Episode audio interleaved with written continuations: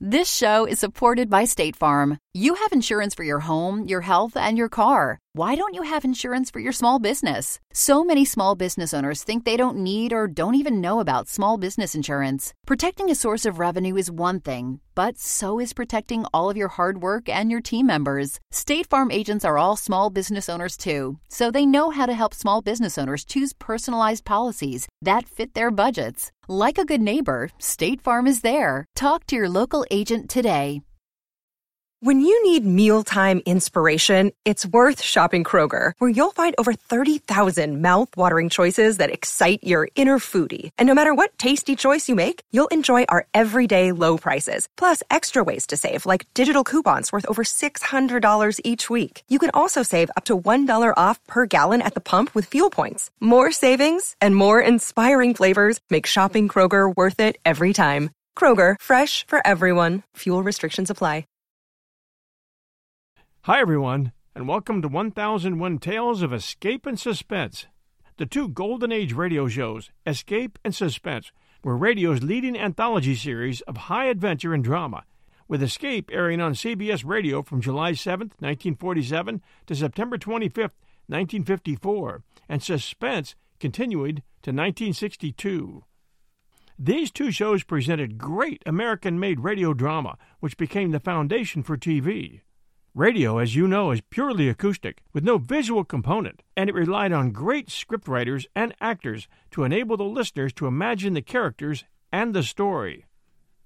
It was high drama, great acting, and terrific stories. As one of the shows say, all designed to free you from the four walls of today. Here we offer the very best of escape and suspense.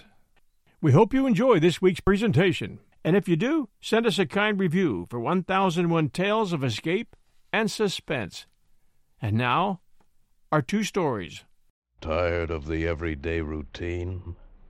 Ever dream of a life of romantic adventure?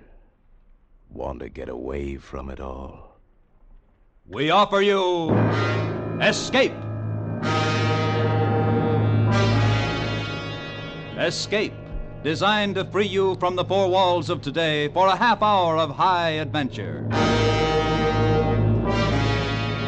Tonight, we escape to the prairie west of the Platte River and to the fighting U.S. cavalry of the Old West, as James Warner Bellah describes it in his exciting tale, Command.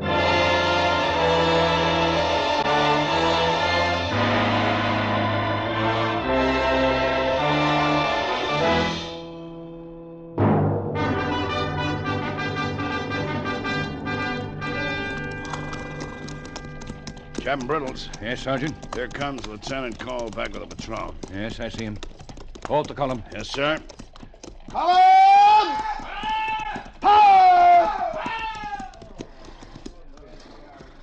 Hand me my field glasses, Sergeant. Here you are, sir. Thank you. Hmm. Captain Brittles, Well, Mr. Cohill, here's the best body of grass, sir. This slope with a small run below for water. This is the best bivouac for tonight. Mr. Cohill, you see the rise there to the left behind you across the valley? Yes, sir. What are those shapes lying on that slope?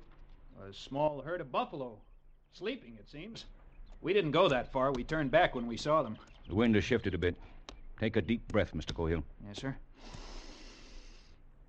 Smell anything? No, sir. Take another deep breath, Mr. Cohill. Get it into your nostrils. Tell me if that thing you smell is sleeping buffalo. No, sir. Smells like dead men. And not freshly killed. Lieutenant Gresham and his squad, sir. I imagine so. The men we've come to find. We'll make sure after midnight. Mr. Cohill, there are several fairly obvious differences between the Great Plains and a classroom at West Point. There you can fail and try again. Here you may not have that chance. There they taught you, I'm sure, that accuracy in observation is a military virtue. I suggest that you cultivate it here. Yes, sir. Sergeant Utterback. Yes, sir. This is the bivouac. Dismount and unsaddle. Night grazing area between the crest of this hill and the creek bottom. Use the picket rope. No individual pins. Yes, sir. Dismount!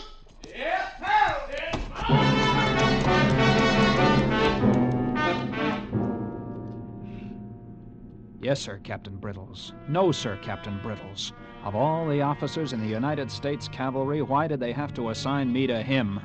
A handbook soldier, over age and grade, a gray, bitter failure of a soldier, marking time out here on the plains until he retires, taking up space in the table of organization, standing in the way of younger and more aggressive, yes, more capable officers. My father wouldn't be guessing.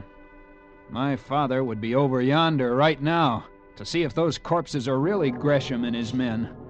Father would have made sure, instead of losing time making camp. The broken rattle Sergeant Utterback had found at noon showed clearly. Sir, that broken rattle the sergeant found. Yes, Mr. Cohill? When we crossed the trace of that Sioux war party at noon today. That could have been the trail of a Cheyenne war party, or Comanches, or Apaches. They all make rattles like that from the ends of buffalo toes. But if they were Sioux, they couldn't be more than 30 miles to the north, in the Deadlands. They're afraid of ambush, so they'd be camping away from timber and near water.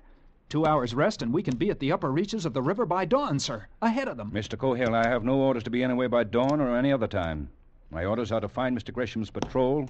Having found it, return to Fort Stark and report it. I think I found him. I'll know as soon as the moon rises and I go over and take a look. Water the mounts in half an hour. Saddle blankets to be left on until they're watered. Remember always, Mr. Cohill, cavalry is a very delicate arm of the service, depending as it does on the health of a dumb beast. Yes, sir. Mr. Cohill, reading minds is an uncomfortable habit, but one I have never been able to lose. Yes, sir. Look at the other side of it, Mr. Cohill. Suppose that war party was Cheyenne, which they might be instead of Sioux. They wouldn't be in the Deadlands. Cheyennes would head for timber along the lower Mesa Roja. So would Arapahoes, Kiowas, or Comanches. They'd all be bivouac in open timber. And, Mr. Cohill, they all make rattles out of buffalo toes. Yes, sir. Pass the word to Sergeant Utterback that dinner will be at 6.30, but the bugler will not sound call. Yes, sir. And, Mr. Cohill, Sir?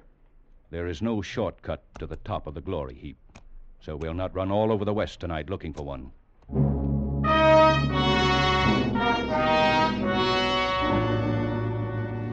But if death in battle is a soldier's path to glory, Mr. Gresham and his patrol had found a shortcut.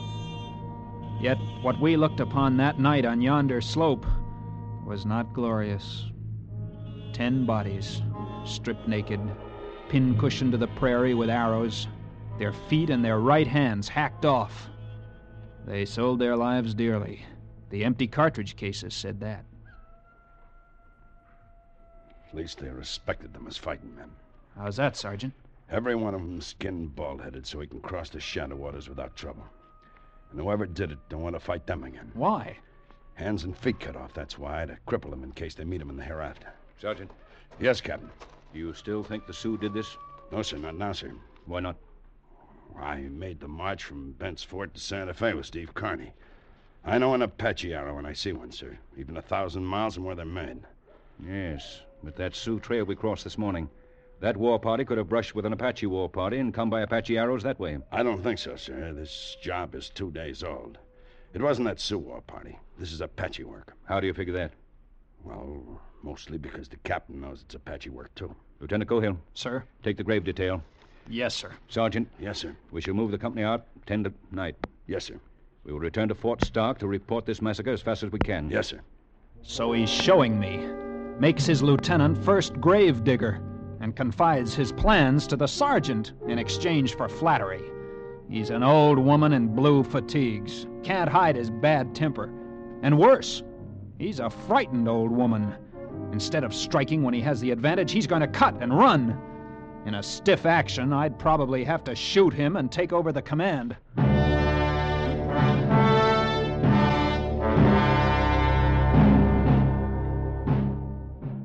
Grave doesn't take long to dig in the soft black earth of the plains, and the rocks were nearby to pile upon the still mounds against the hungry muzzles of coyotes. And after, the air was sweeter in the cold moonlight, and the job done in plenty of time for Captain Brittle's scheduled retreat. Command is ready to mount, sir. Very good, sir. Captain Brittles, Yes, Mr. Cohill. Excuse me, sir, but can't we go after the Indians who did this? Can't we try? Mr. to- Cohill, the United States Cavalry is not out here to fight Indians. We're here to watch them and report on them for the Indian Bureau.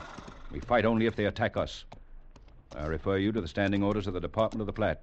They are most explicit on this point. Yes, I know, sir, but Mr. Gresham was attacked. How do you know that? Well, I don't for sure, Of course you don't. but he's dead, and his command dead and mutilated, and we ought to. Ought to what? Avenge him? Disabuse yourself of classroom valor, Mr. Cohill. Out here we obey orders. Sergeant, Yes, sir. pass the word to mount. Yes, sir. Uptank. You. Pass the word. Mount. Pass the word, mount.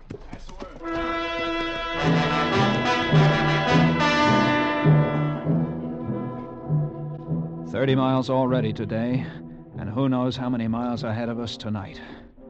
The men are tired, the horses are tired. Cavalry is a delicate arm of the service, Captain Brittles. Hour after hour, as the moon threw our lengthening shadows ahead of us. Hour after hour. Walk 30 minutes, trot 5 minutes, dismount and lead 10 minutes, unbidden graze 15 minutes every hour. Hour after hour. You got a chore eating tobacco, Mittendorf? I ain't got much. Well, give me a loan of some, huh? You can get some more at the fort tomorrow. All right, here. Why don't you ever have any of your own? I don't approve of chewing tobacco. My ma don't, that is. Thanks.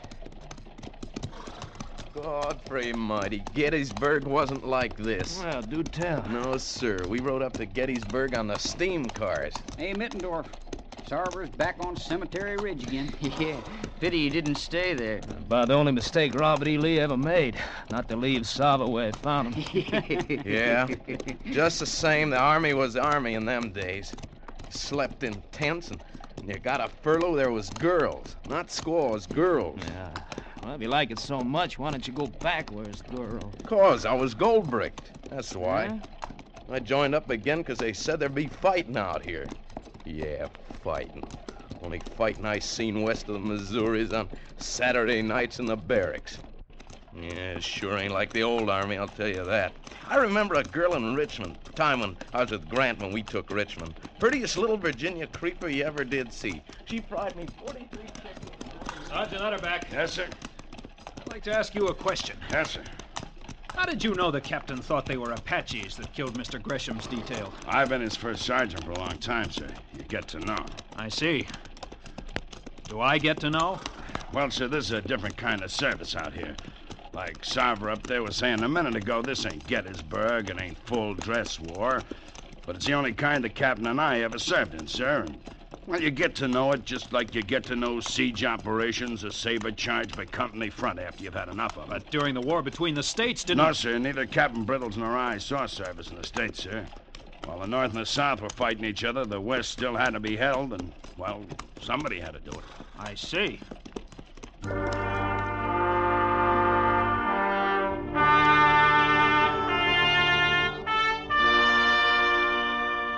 Yes, I see a lot now. That would explain Captain Brittle's contempt for what he calls heroics. He's jealous. He never had his chance at glory. And if he had, I'll wager he would have muffed it. In a way, I feel sorry for the old boy. Sitting a sweaty horse on these endless prairies while the great words exploded across the country Vicksburg, Chancellorsville, Antietam, Appomattox. The policeman on the corner, while history rolled across Georgia to the sea.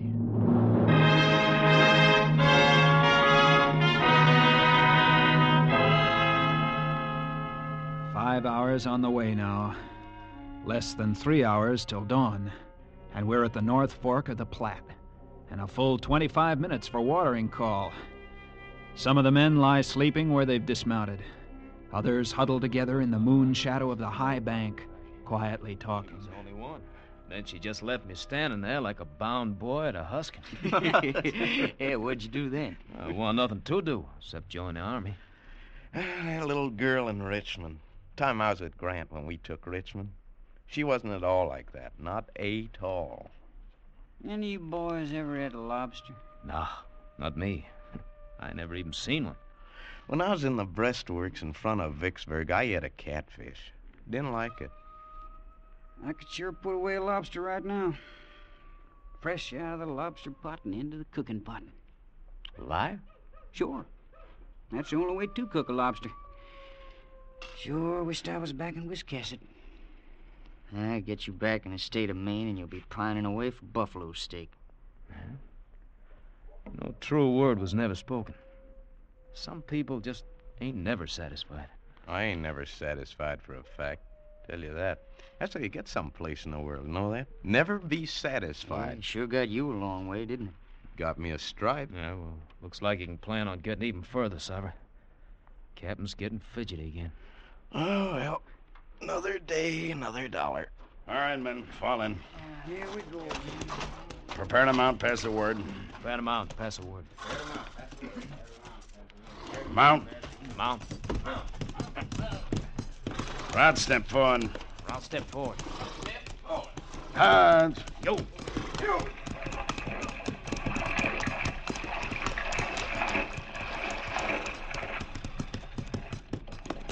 He's heading north. How's that, Sergeant? North. Captain's heading north. You're right, Sergeant. Red Mesa should be to our left. Instead, it's dead ahead. That doesn't make any sense. Yes, sir. My father would have done things differently. In the cold, dying moonlight, I could imagine him. Young Major Cohill, riding out of St. Joe to convoy the wagon trains bound west on the Oregon Trail.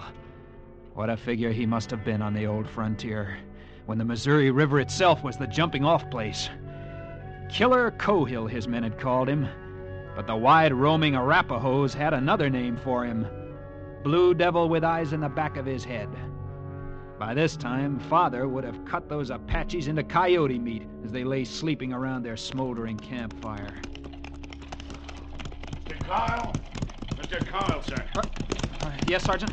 Were you dozing, sir? Uh, no, no, of course not. I was just thinking. Captain Brittles wants you, sir, at the head of the column. Thank you, Sergeant.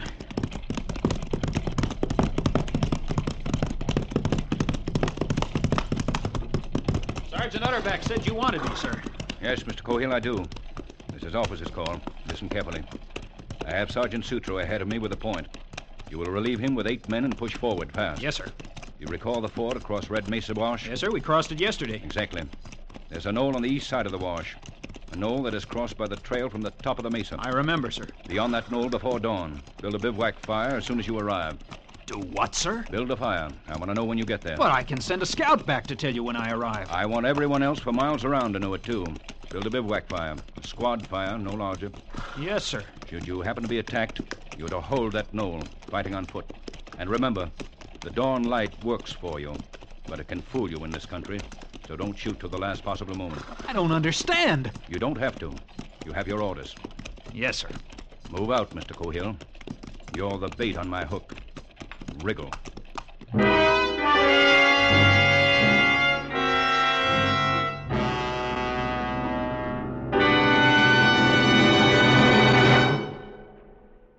In just a moment, we will return to the second act of Escape. But first, look what's cooking on CBS tomorrow night. George Burns will, for the first time, unveil his sugar throat voice when the Andrews sisters come to call on him and Gracie. Bing Crosby will go west, young man, go west. For William Boyd, alias Hopalong Cassidy, will be Bing's special guest. And Bing will become Sagalong to team up with Hopalong for a hilarious Western sketch. You'll also hear the antics of top comedian Groucho Marx and another Dr. Christian drama tomorrow night. So make Wednesday nights a stay tuned to CBS night, for these great shows are heard on most of these same CBS stations. And now back to Escape.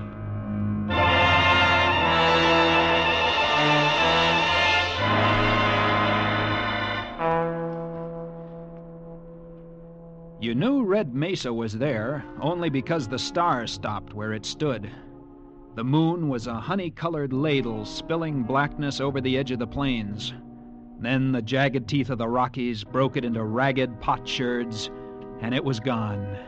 It was dark, black dark, cold dark. The squad fire sputtered and took and pushed the night back a little.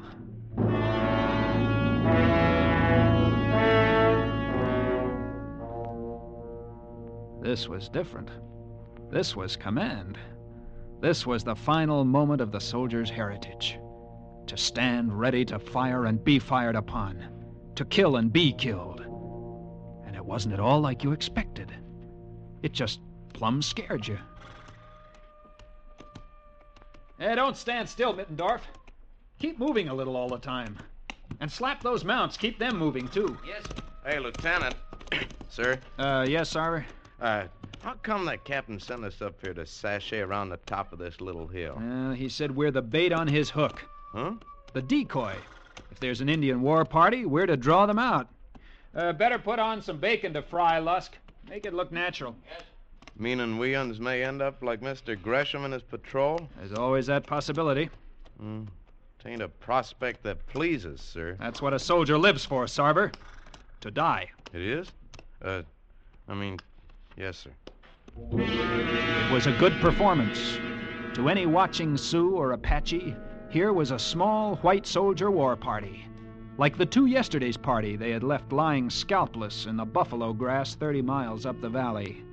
Fire lighted, bacon cooking, horses unsaddled, and warriors sleeping from a long night march. Soft for the killing, only the warriors weren't sleeping. Beyond the yellow carpet of firelight, they lay fanned out behind their saddles, waiting, sorting the night sounds with straining ears, pushing at the soft wall of darkness with widened eyes. Sure wish those dad-burned coyotes didn't sound so much like human beings. Well, you can be sure of one thing. No Indians running around in the middle of the night yelling like a coyote. Yeah, but it sure makes me nervous. Sound like hooty owls back home in Maine. Hey, what's that? Behind you.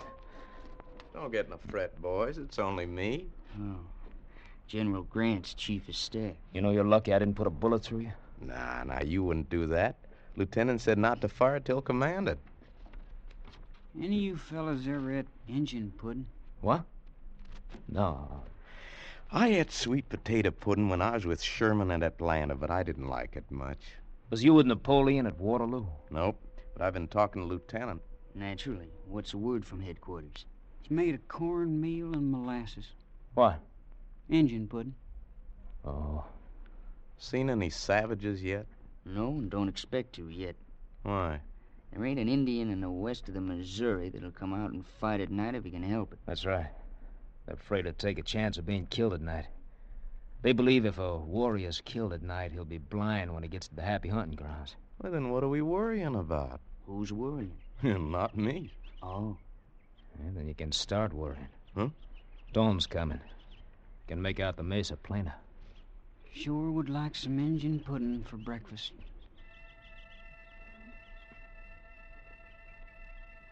Slowly, the light came. First, you could see the outline of the mesa. Then, down below, the silver of the water in the wash. Then, the shapes of the men. And out across the plain, the feathers of mist in the draws.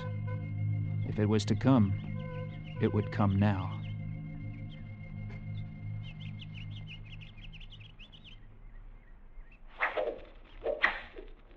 Hold your fire, men. Arrows. They're shooting arrows. What'd you expect? They're Indians. Hey, what was that? Hit one of the horses. Here they come.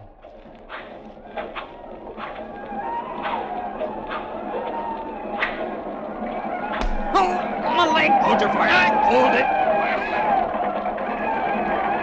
Fire!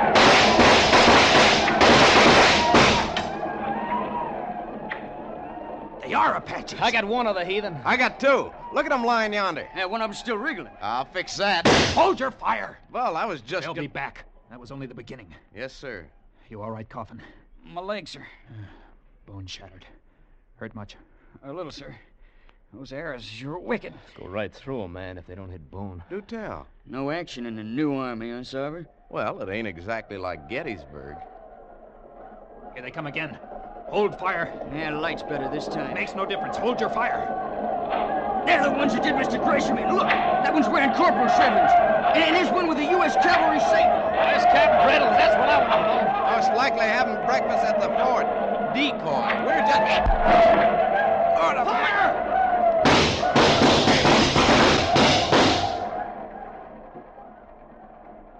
I took care of almost half of them. Yeah, they'll be back. No, no, they won't. That's Captain Brittles now. Yeah, attacking from the flank. Hey, Sarver, Captain Brittle's got him on the run. Say, can you pull this tarnation arrow out of me? Down below the knoll, the remains of the Apaches were streaking for the open plains, with Captain Brittle's men overtaking them, cutting them down with thirsty sabers, and pistoling the ponies as they ran. And then it was quiet, and not an Indian or his pony was left alive.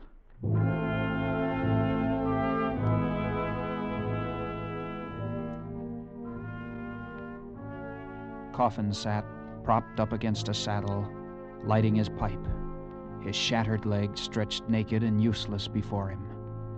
And Sarver lay where he had fallen, eyes closed, face blue, his hands around the shaft sunk deep in his left side below the ribs, the feathered tip waving idly with each shallow breath.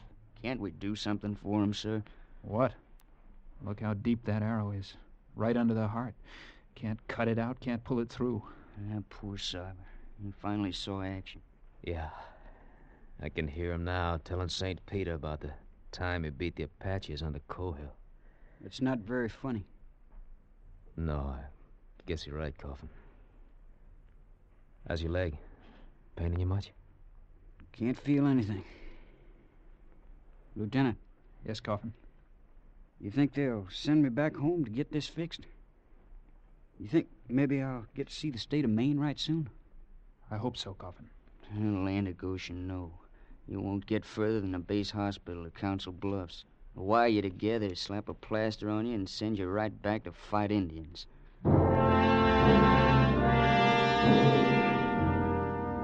Was a strange feeling, a mixture of pride and guilt, watching a man die whom I had commanded into action, looking at the shattered leg of another, and a feeling of helplessness, too. For the moment, we could only sit there and wait. Our horses were dead or stampeded by the action. We were alone on our little hilltop in the hot red glare of the rising sun. And then the company rode back in triumph, and I was reporting to Captain Brittles, and it seemed like months instead of hours since I had last looked at his tired gray face. Mr. Cohill, you did that well. You may do in time. Captain, you knew they were Apaches yesterday at sundown. And you knew they were camped on top of the mesa, didn't you, sir? Mr. Cohill, accuracy in observation is a military virtue. Had you pushed forward to that slope yesterday afternoon, you would have found Mr. Gresham, not sleeping buffalo. And had your eyes been sharp, you would have found this between the slope and last night's bivouac. An Apache headband. That's right. And bloodstained. And had you been a plainsman and suspected Apaches, you would have looked at once for smoke at sundown from the highest ground. In this case, Red Mesa. You had me fooled, sir. I even thought. The facts for the record are these. My patrol, temporarily bivouacked at dawn today, came under a sudden enemy attack. Fortunately, was able to hold until I arrived with the main body. I understand perfectly, sir. I'm familiar with departmental orders which allow defensive actions only and expressly forbid attack. And yet, they are in direct violation of cavalry tactics. The cavalry is extremely weak on the defensive and can only defend well by attacking. I believe that is also taught at West Point. Captain, I'm terribly sorry for Mr. my... Cohill, never apologize. It is a mark of weakness. There's a captain out here who tried it once to escape an inquiry board. He escaped it, but he will die a captain, in spite of his apology. The officer who saw to it could have worked with him and made a soldier of him if his humanity had been large enough. Mr. Cohill, I'm going to make a soldier out of you. You may present my respects to General Cohill when next you write your father. Mr. Cohill, take morning stables.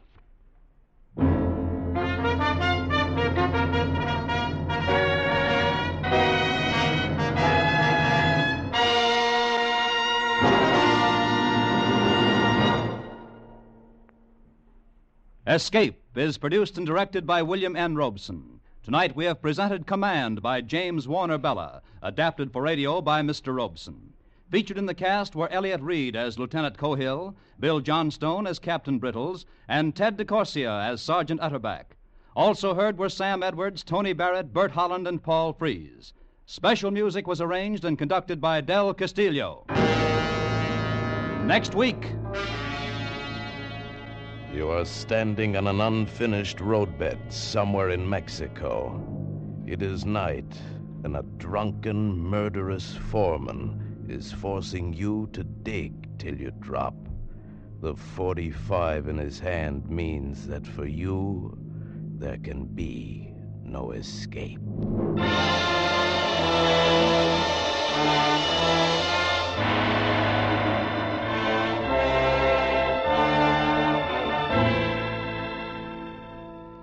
Gracie Allen's campaign to make George Burns a real singing rival to Bing Crosby, his Wednesday night neighbor on CBS, is reaching its climax. Tomorrow night, backed by the beauty and talent of not one, but all three Andrews sisters, George Sugarthroat Burns will definitely try out his tonsils in song. Bing or Sugarthroat, it's really no choice for CBS fans, for you can hear each Sugarthroat following Bing every Wednesday night on most of these same CBS stations.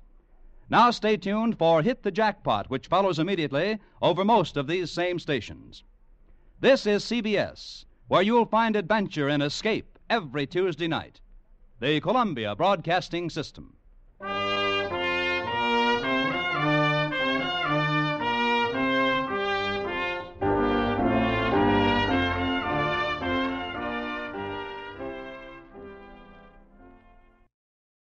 This show is supported by State Farm. Insurance is a part of any solid financial plan. Making sure you have the important things in life covered is one of the best ways to give yourself a little breathing room when things go awry. It's important to protect not only your business, but yourself as a business owner and all current and future team members. State Farm agents know what it takes to run and protect a small business because State Farm agents are all small business owners and they live and work in your community. So they're deeply attuned to what's happening with other small businesses in your market. If you have a small business and are interested in making sure you're protected, reach out to your local State Farm agent to learn more about what you need. They'll help you find the right policy at the right price for your business. Like a good neighbor, State Farm is there. Talk to your local agent today. You know how to book flights and hotels. All you're missing is a tool to plan the travel experiences you'll have once you arrive. That's why you need Viator. Book guided tours, excursions, and more in one place. There are over 300,000 travel experiences to choose from, so you can find something for everyone. And Viator offers free cancellation and 24 7 customer support for worry free travel. Download the Viator app now and use code Viator10 for 10% off your first booking in the app. Find travel experiences for you. Do more with Viator. Tired of the everyday routine? Ever dream of a life of romantic adventure? Want to get away from it all? We offer you Escape. Escape, designed to free you from the four walls of today for a half hour of high adventure. It all started on the bus just outside of Dallas. The sailor who had snored beside me since Memphis got off, and the big fat guy got on. He overflowed into my half of the seat, and for sound effect, he ate one apple after another. He must have bought 'em by the sack. Hey, fella, do you mind? Huh? My top coat? Oh. I'd like to have it pressed, but I prefer a tailor to do it. Mm. No. I pulled the coat out from under him. He'd smashed my carton of cigarettes almost flat. From then on, I held the coat in my lap. In my mind, he was symbolic of everything connected with this trip and with my life. Second rate, middle class, mediocre. I was on my way to Hollywood. Yeah, I'm an actor. Under personal contract to Henry Slafta, a big director. Oh, it sounds impressive, but it isn't. It's one of those insignificant stock contracts with short options and shorter dough. I should have turned it down, but I was flat broke, on my heels. That's why, when I found the money, I did what I did. Okay, folks, we're stopping here for 15 minutes. Another stop, chance to stretch. Well, I had a cup of coffee and a Spudnut in the depot, and I was starting back to the bus when I saw him, my apple chewing friend. Two men with cop written all over them were leading him out of the bus. It was a pinch. I wondered why they'd picked him up. I really didn't care why they took him as long as he didn't come back. Now I had the seat to myself. But he'd done me a final courtesy. He'd knocked my top coat onto the floor and walked on it. Okay, everybody on, let's go. From then on into El Paso, he was the topic of conversation. He didn't look like a criminal to me. My dear, didn't you hear what the bus driver said? The man's a counterfeiter, one of the smartest ones in the country. The police have been after him for ages. A counterfeiter? How exciting. I must get off at El Paso and send a postcard back to Madge. Won't she be thrilled for me? Counterfeiter. Well, that's the last thing I would have pegged him for.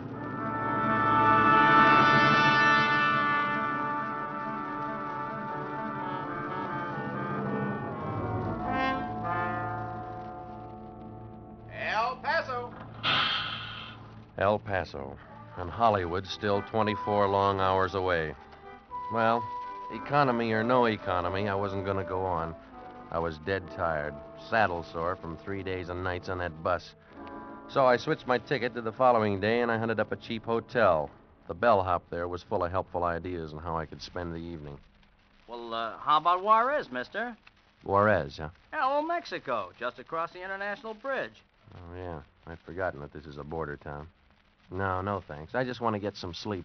Sure, mister. It's up to you. I tipped the kid and stretched out on the bed. I dug in my pocket for a cigarette, but I was out, so I reached into my topcoat for the carton. That's when I found it. A package of money. A lot of money. All in 50s and hundreds. Nice, clean, fresh bills. I counted them fast. $15,000 worth.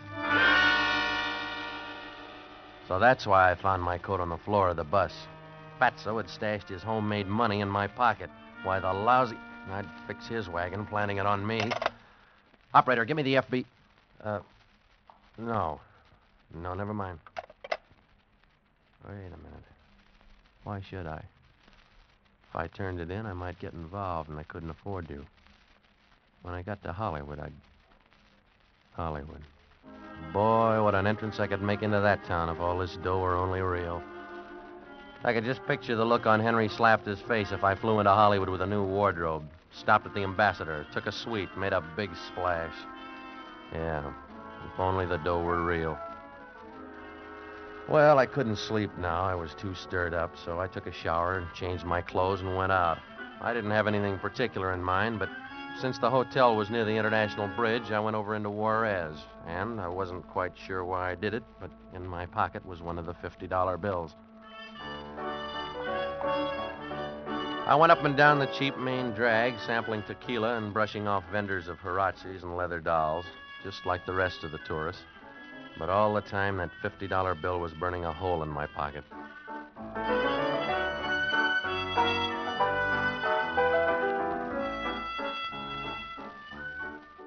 It was in a small bar, a crummy place called El Serape, that I finally took a chance.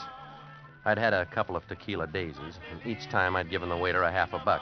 This time I handed him the $50 bill. I held my breath. And suddenly, I knew I'd been a fool. He didn't put it in the cash register as he had the other money. Instead, he went down to the end of the bar and handed it to a man sitting there, obviously an American. He took it, looked at it, and then had the waiter point me out. I got up out of the booth and started for the street, but the American caught me at the door. I'm uh, Chuck Rice. I'm the manager. Yeah. Hiya. You give this $50 bill to the waiter? Uh, oh, yeah. I guess I forgot to wait for my change, huh? You don't want to go around forgetting money like this. Just visiting? Yeah, tourist. You know you're taking a big chance. You're setting yourself up like a pigeon. Well, what are you talking about? What do you mean? Uh, don't get excited, amigo. This is border town. That's all. The wrong people might get the idea that you're carrying more bills like this. Yeah, well, I'm not. Yeah, sure, sure. But if you were, I, uh, I could put you in touch with most anything. Maybe a little gambling. We could fix you up with a little game. Uh-uh. Anything you want to buy, uh, I can get it for you. No, I don't want to buy anything. But, uh, suppose I wanted to sell something. Sell, huh? Uh-huh. Uh, that's a little tough. I'd, uh, I'd have to see a sample. You got it, mister, right there in your hand. I was taking a crazy chance, but I've kicked around Broadway long enough to know a contact man when I run into one, and Chuck Rice was definitely shady. He stood there scowling, turning the bill over and over in his hand. Oh, so that's why you wanted to walk out on your change, huh? Thought I had it spotted. You, uh, you got more like this? Yeah? On you? No, I'm not that much of a pigeon. How much more? Enough. And you want to dump it? Maybe. With the right kind of a deal. Uh-uh. Here's your 50 back. I don't know from nothing about this kind of commodity. Well, I didn't pay for the drinks. It's all right. It's on the house. Your money's no good here. I took the 50 and put it in my pocket. I shrugged and hoped my indifference went over. I was almost to the street when he called after me. Hey, amigo. Huh? I, uh, was just wondering. How much you got? Why? Well, if you got enough, maybe Nieves would be interested. Nieves? Who's Nieves? Down here, we don't ask questions like that. You go to the cab stand on the corner. Ask for Miguel. Tell him you want to see Nieves. Tell him Chuck Rice sent you. Only this time, amigo, if you want to do business, you better have the dough on you.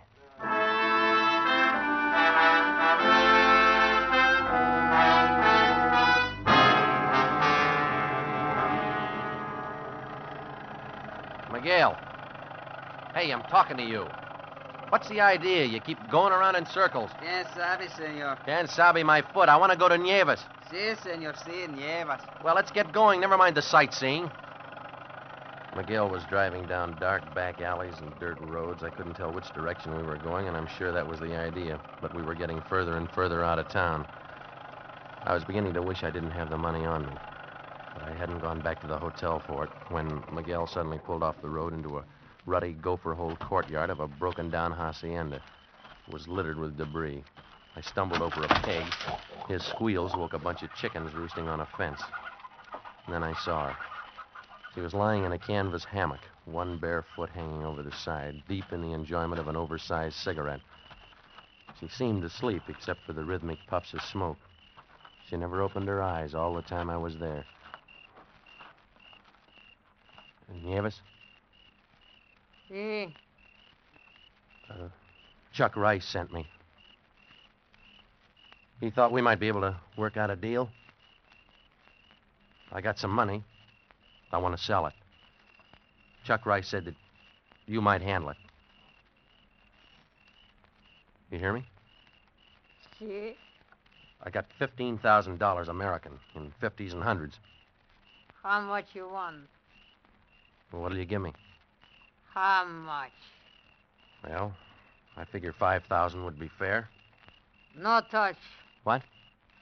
If that's all you want, I no touch. Why? Too hot. Well, if you think it's worth more. No touch. Okay, no touch. Come on, Miguel. Si, senor. Senor, Yeah? O'Toole. How was that? O'Toole, maybe he buy. O'Toole. Where's O'Toole? Oh, Miguel, no. Si, senor. Come, I will take you. Well, your English is improving, Miguel. Maybe your sense of direction will improve, too.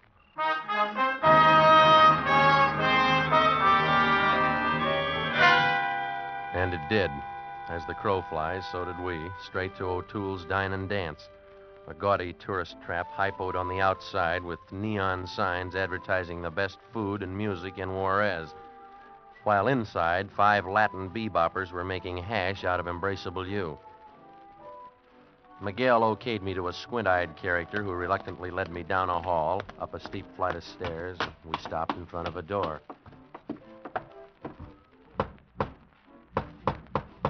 Come in.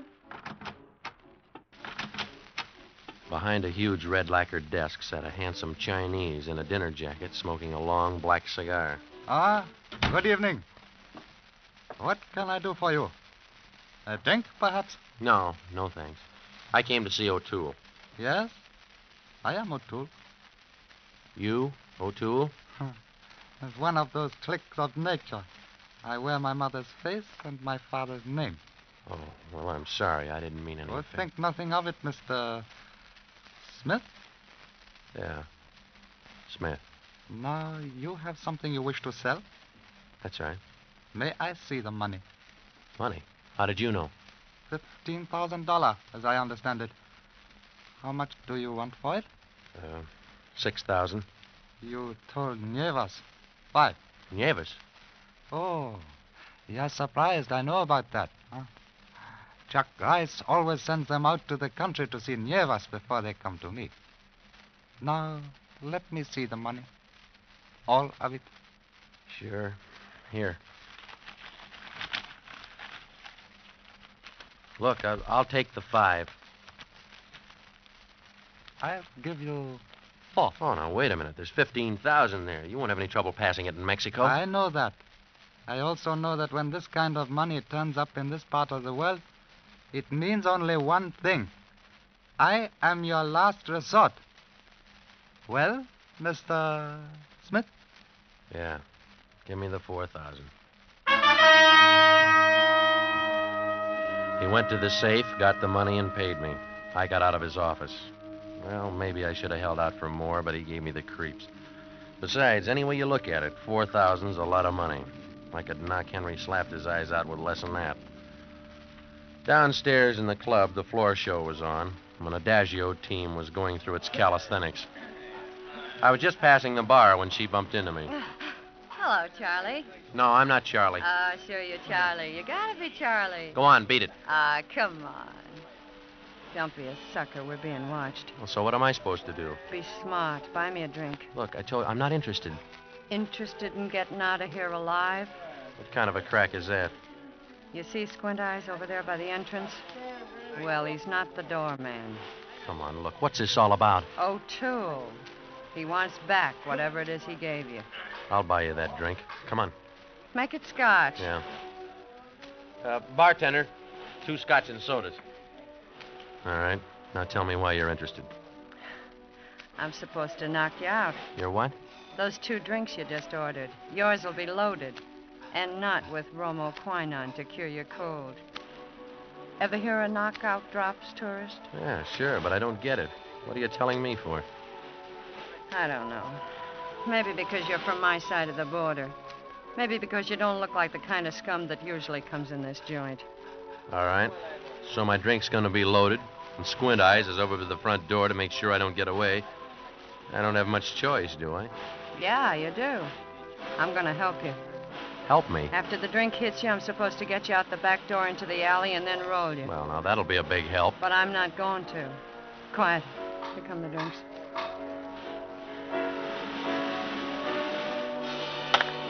All right, what do I do now? When I reach around you for the ashtray, they won't be able to see you. Switch the drinks. You drink mine. Yeah, but how about they don't you? expect me to drink it. Yeah, but you. Now, you... switch them. Get it down. Drink it. In a minute, pretend you're dizzy. I'll help you get to the alley. And when you get there, you better run, brother. And run fast. Squint Eyes had left the door and was coming toward the bar, so I did what she told me. After I'd gulped the drink down, I sat on the stool a couple of minutes and I pretended to get dizzy. She helped me off the stool, put my arm around her shoulder. We were almost to the door, almost to the alley. It was just perfect, except for one thing. I was dizzy. My stomach turned over and over, and I passed out cold.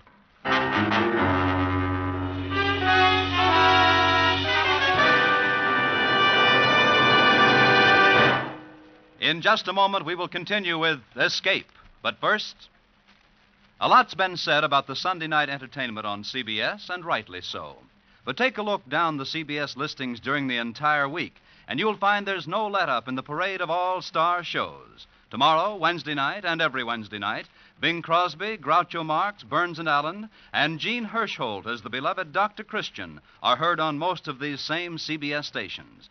Dick Haymes and the Andrews sisters, Jack Smith and Dinah Shore are also on hand in their early evening quarter hour programs. Make a habit of listening to CBS all through the week. And now we return you to the second act of Escape.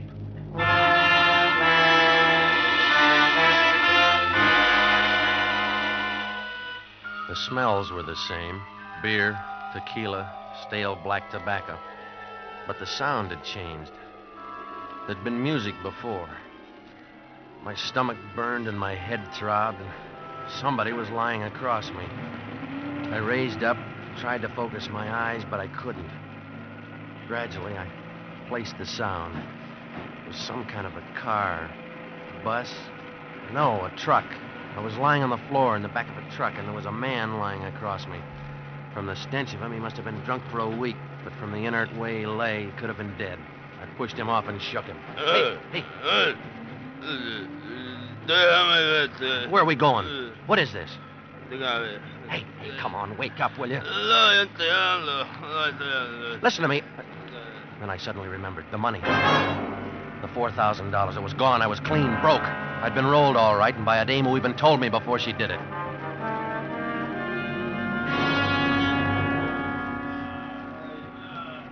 Then I saw the rest of them.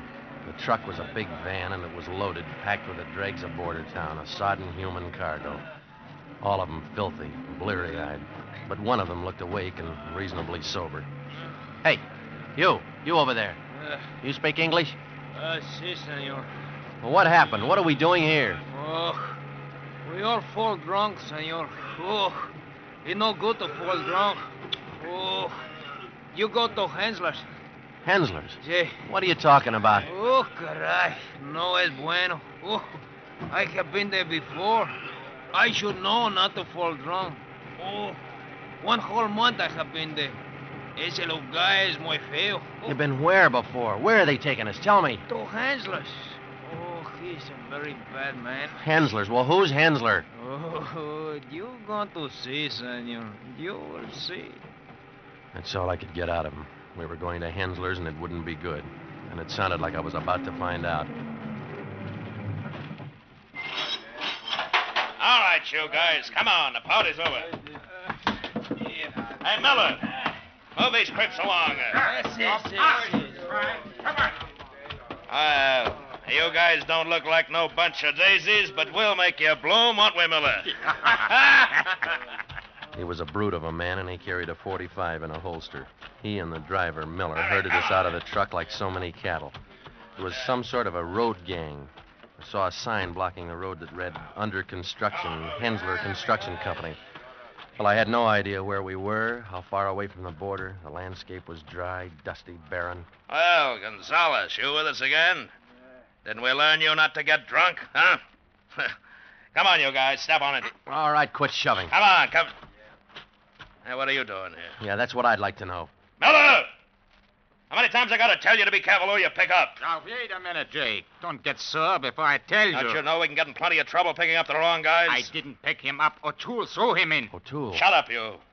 What O'Toole wish him on us for? Wait till Hensler hears about this. Yeah, well, O'Toole has already talked with Hensler. He says this fellow will not give us any trouble. He is an embezzler. The police are looking for him. You're crazy. He came across the border to sell some money he had stolen from a bank or something. He must be plenty hot. He was willing to drop 15,000 real dough for 4,000 cash. Real dough? What are you talking about? That was counterfeit I sold O'Toole. Listen, buddy, I don't know what your racket is, but nobody fools O'Toole about money. But it can't be real money. It was counterfeit, I tell you. It had to be. Look, I, I want to see Hensler. You talk to me or you talk to nobody? But I got to see Hensler. I got to get back to Juarez. Huh? Did you hear that, Miller? He's got to get back to Juarez. All right, look, you can't push me around. I'm an American. Oh, he's an American. Well, send this to your congressman. Oh! Okay, American. Get on your feet. Get a pick and start working.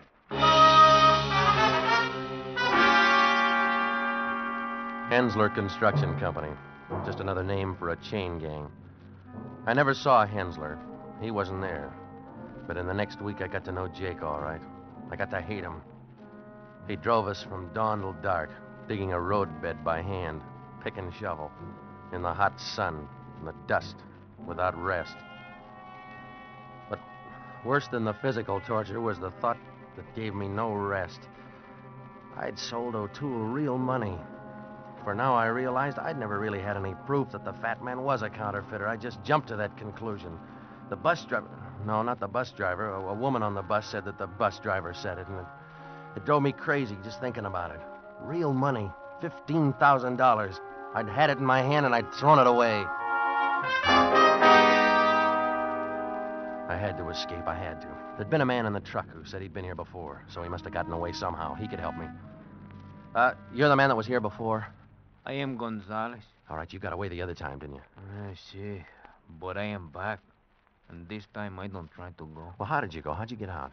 Well, there is a highway. There is? senor. Where? Four mile, five mile. Many cars pass there. Just Eh, four or five miles. That's nothing. Oh, maybe it sound nothing to you, senor. But those are bad miles to go. Ooh, caray. Only four or five miles. Over that way, he told me. Through the ravine. Well, I thought about it all that day, and I planned that I'd try it that night. But when we got back to camp, I was too dog tired even to eat. I just flopped on the hard earth and fell asleep. It Seemed that I'd just closed my eyes when I was shaken awake. Hey, Huh? hey! Get up, American. Get on your feet. Huh? I got a little job for you. Oh, leave me alone, Jake. I'm tired. Get up! You're on overtime. Murderously drunk. He had a bottle of whiskey in one hand and his 45 in the other. So I got up off the ground. All around me, the men were sleeping. If they heard him, they didn't pay any attention. He marched me down to the road bed and threw a pick at me. There. Now start digging. But it's the middle of the night. Look, I'm dead. You gotta finish the road. Start digging, I said. What are you picking on me for, Jake? Why me? You're gonna start digging, or do I start shooting? So I dug. I dug till my hands were bleeding and my lungs were scalded with the effort of breathing. He sat alongside the road, knocking off that fifth of whiskey and riding me every time I faltered. He was just mean drunk enough to kill me if I stopped. So I dug and I dug. Finally, I couldn't go on anymore. I was too tired to care. I dropped the pick and fell onto the road. My face was in the dirt. I lay there, panting, waiting for the bullet. When it didn't come, I turned my head, and what I saw gave me new life. Jake was sprawled out, dead drunk, and the 45 had slipped from his hand onto the ground. It was my chance. I hardly had enough strength left to move, but I knew if I didn't go then, it'd be too late. I'd never get away. I crawled over to him and I got the gun, and somehow I got down the road and through that ravine, stumbled and crawled those hideous miles to the highway. And then I heard it, way down the road. It was a car. I ran out like a madman and flagged it down. Monday, Usted? Give me a ride, will you? Oh, oh, you're an American, huh?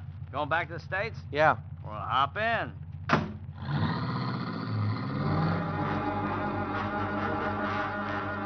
I leaned back against the seat, shut my eyes, and slept all the way into Juarez. Well, here you are. You said O'Toole's dine and dance. Sure I can't wait for you? No, no, thanks just the same, but I got some business to take care of. Okay. Good luck. $15,000 worth of business, and Jake's 45 in my pocket to guarantee the deal. I went around to that back door and slipped in quietly, and then crept down the hall and up the stairs that Squint Eyes had led me before. This time I entered O'Toole's office without knocking. Hello, O'Toole. Oh. I didn't expect you back so soon. Sit down. Can I get you something? Yeah, you can. 15000 bucks. Afraid I don't understand. We made a deal. Why didn't you tell me the money was real, not counterfeit, huh? Well, you seem to know what you were doing, and remember, you placed the value on the money. I did not. Yeah, well, I've just revalued it. I want it back, all of it. We made a deal, and I paid you, and I'm through with you. And you rolled me. How you lost the money I paid you is no concern to me. All right, then look, then maybe this will be some concern to you. I took enough punishment to get this gun not to hesitate to use it. Now get the money while you're still alive. Ah, that won't be necessary. How about uh, ten thousand? Look, don't stall. 15. But I should be allowed to realize some profit. Hurry up, O'Toole. I haven't got all day. I'll have to open the safe. Then open it. Will you take it in tens and twenties? Now, look, you, I don't care how you give it to me, so long as it's American money. Now quit stalling and get it. I didn't trust him. I expected any minute he'd pull something fast, but he didn't. He gave it to me. I never realized before the power of a gun. It makes short men tall and tall men strong. Here you are. Thanks.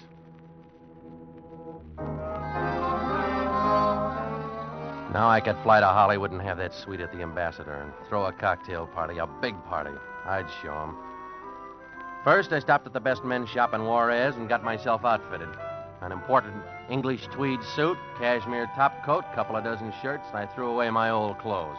There will be something else, senor. Uh, I'll take that alligator suitcase, too. Uh, Si, senor, but you must remember when you go through customs, you must declare the clothes you are wearing. I have to report this. Oh, sale. sure, sure. Don't worry. And uh, these neckties? Si, senor. I paid him. Was more than I'd spent on clothes in ten years. I put $500 in my wallet and stashed the rest of the money away in my suitcase. Then I went to the American Club for a good dinner. Now I was all set to make my entrance. All I needed was a plane reservation for Hollywood. I was just going through customs when he ran up. That is the man. Stop him. It was the Stop clerk him. from the men's shop, gesturing wildly. The customs official listened, and then he came back to me. I'm sorry, sir, but I have to detain you. What? Uh, your wallet, if you please. Oh, wait, I didn't buy the wallet from him. If you please, sir, give it to me. Okay, but it's just an American Hickok wallet, I tell you. I'm not interested in the wallet itself, sir. Now we shall see. There. You see? Did I not tell you? Look. Look, all of it. What, what are you guys doing with my money? You admit this is your money, mister? Of course it is. Then I'm sorry you'll have to come with me. But why? Because, mister, all the money in your wallet is counterfeit.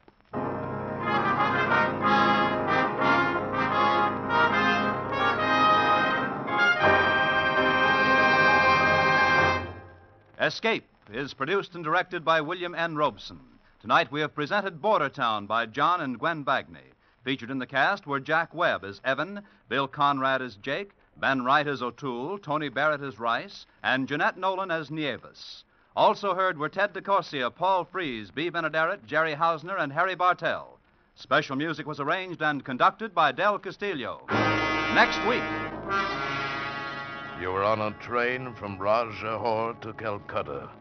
With you is a fabulous jewel, the most sought after emerald in the world, in whose depths are mirrored terror and violence. And for you, there is no escape.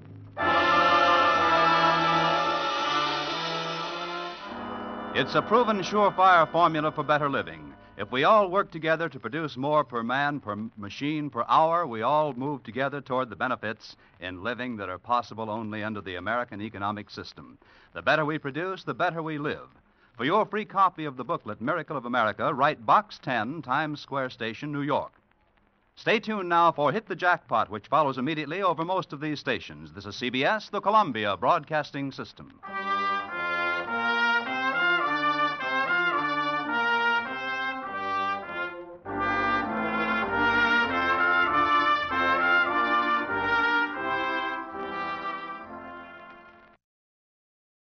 Thank you for joining us at 1001 Tales of Escape and Suspense.